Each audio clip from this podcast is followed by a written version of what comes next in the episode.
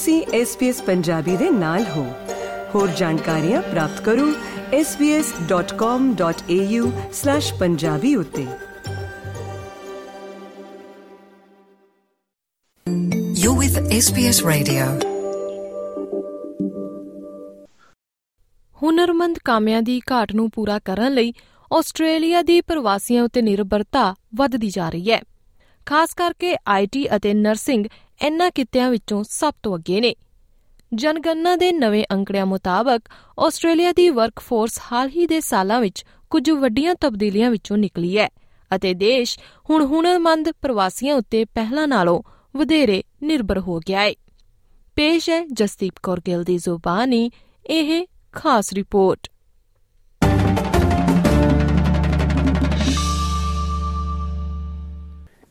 Nurse Molly ਕੈਬੀਆਬ ਇੱਕ ਦਹਾਕਾ ਪਹਿਲਾਂ ਫਿਲੀਪੀਨਜ਼ ਤੋਂ ਆਸਟ੍ਰੇਲੀਆ ਆਏ ਸਨ ਉਹਨਾਂ ਦਾ ਕਹਿਣਾ ਹੈ ਕਿ ਫਿਲੀਪੀਨਜ਼ ਵਿੱਚ ਉਹਨਾਂ ਦੇ ਸਹਿਯੋਗੀਆਂ ਵਿੱਚ ਆਸਟ੍ਰੇਲੀਆ ਇੱਕ ਪਸੰਦੀਦਾ ਮੰਜ਼ਿਲ ਹੈ working and living here in Australia is really great. Like you would feel v- uh, valued as a nurse, and you'll get um, some benefits as well.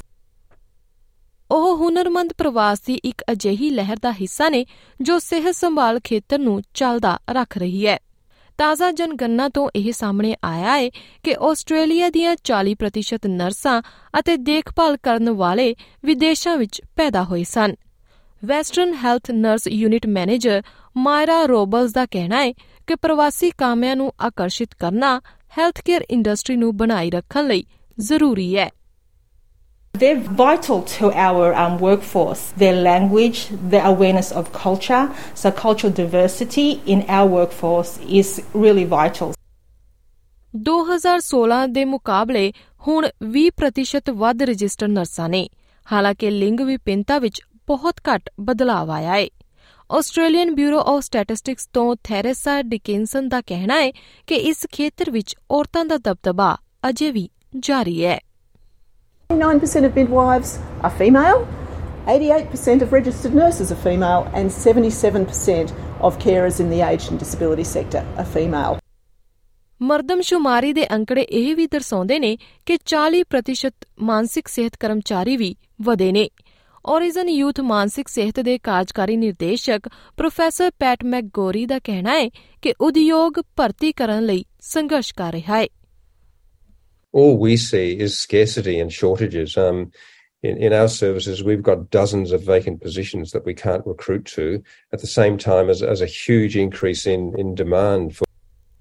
ਅੰਕੜਿਆਂ ਤੋਂ ਸਾਹਮਣੇ ਆਇਆ ਹੈ ਕਿ ਹਰੇਕ ਸੱਤ ਵਿੱਚੋਂ ਇੱਕ ਵਿਅਕਤੀ ਸਿਹਤ ਸੰਭਾਲ ਅਤੇ ਸਮਾਜਿਕ ਸਹਾਇਤਾ ਵਿੱਚ ਕੰਮ ਕਰਦਾ ਹੈ ਹਾਲਾਂਕਿ ਨਰਸਿੰਗ ਸਭ ਤੋਂ ਪ੍ਰਸਿੱਧ ਖੇਤਰਾਂ ਵਿੱਚੋਂ ਇੱਕ ਹੈ ਚਾਰ ਵੱਡੇ ਉਦਯੋਗ ਜਿਵੇਂ ਕਿ ਹੈਲਥ ਕੇਅਰ ਰਿਟੇਲ ਕੰਸਟਰਕਸ਼ਨ ਅਤੇ ਐਜੂਕੇਸ਼ਨ ਵਿੱਚ ਕੰਮ ਕਰਨ ਵਾਲੇ ਕੁੱਲ ਕਰਮਚਾਰੀਆਂ ਦੀ ਆਬਾਦੀ ਦਾ 40% ਹਿੱਸਾ ਨੇ ਅਤੇ ਅੱਧੇ ਤੋਂ ਵੱਧ ਆਸਟ੍ਰੇਲੀਆਨਾਂ ਕੋਲ ਹੁਣ ਕਿੱਤਾਮੁਖੀ ਜਾਂ ਤੀਜੇ ਦਰਜੇ ਦੀ ਯੋਗਤਾ ਹੈ ਸਿਹਤ ਸੰਭਾਲ ਦੇ ਪੇਸ਼ੇ ਤੇਜ਼ੀ ਨਾਲ ਵਧ ਰਹੇ ਨੇ, ਖਾਸ ਤੌਰ ਉਤੇ ਏਜਡ ਅਤੇ ਅਪਾਹਜਤਾ ਦੀ ਦੇਖਭਾਲ ਵਿੱਚ, ਜਿੱਥੇ ਕਰਮਚਾਰੀਆਂ ਵਿੱਚ 72% ਦਾ ਵਾਧਾ ਦੇਖਿਆ ਗਿਆ ਹੈ ਇਸ ਤੋਂ ਇਲਾਵਾ ਸੂਚਨਾ ਟੈਕਨੋਲੋਜੀ ਵਿੱਚ ਵੀ ਵੱਡਾ ਵਾਧਾ ਦੇਖਿਆ ਗਿਆ ਹੈ ਆਈਟੀ ਸਪੋਰਟਸ ਵਰਕਰਾਂ, ਪ੍ਰੋਗਰਾਮਾਂ ਅਤੇ ਸਿਸਟਮ ਵਿਸ਼ਲੇਸ਼ਕਾਂ ਦੀ ਗਿਣਤੀ ਲਗਭਗ 50% ਵਧੀ ਹੈ ਆਸਟ੍ਰੇਲੀਅਨ ਨੈਸ਼ਨਲ ਯੂਨੀਵਰਸਿਟੀ ਦੇ ਜਨਸੰਖਿਆ ਵਿਗਿਆਨੀ ਡਾਕਟਰ ਲਿਜ਼ ਐਲਨ ਦਾ ਕਹਿਣਾ ਹੈ ਕਿ ਉੱਚ ਪੱਧਰੀ ਸਿਖਲਾਈ ਅਤੇ ਯੋਗਤਾ ਦੀ ਲੋੜ ਹੈ,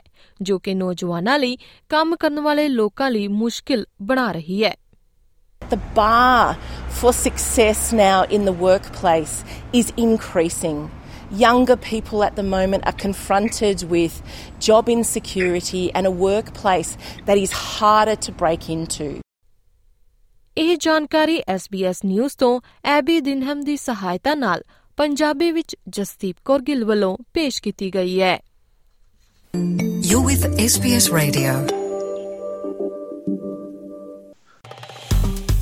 Facebook ਉਤੇ SBS ਪੰਜਾਬੀ ਨੂੰ ਲਾਈਕ ਕਰੋ ਸਾਂਝਾ ਕਰੋ ਅਤੇ ਆਪਣੇ ਵਿਚਾਰ ਵੀ ਪ੍ਰਗਟਾਓ।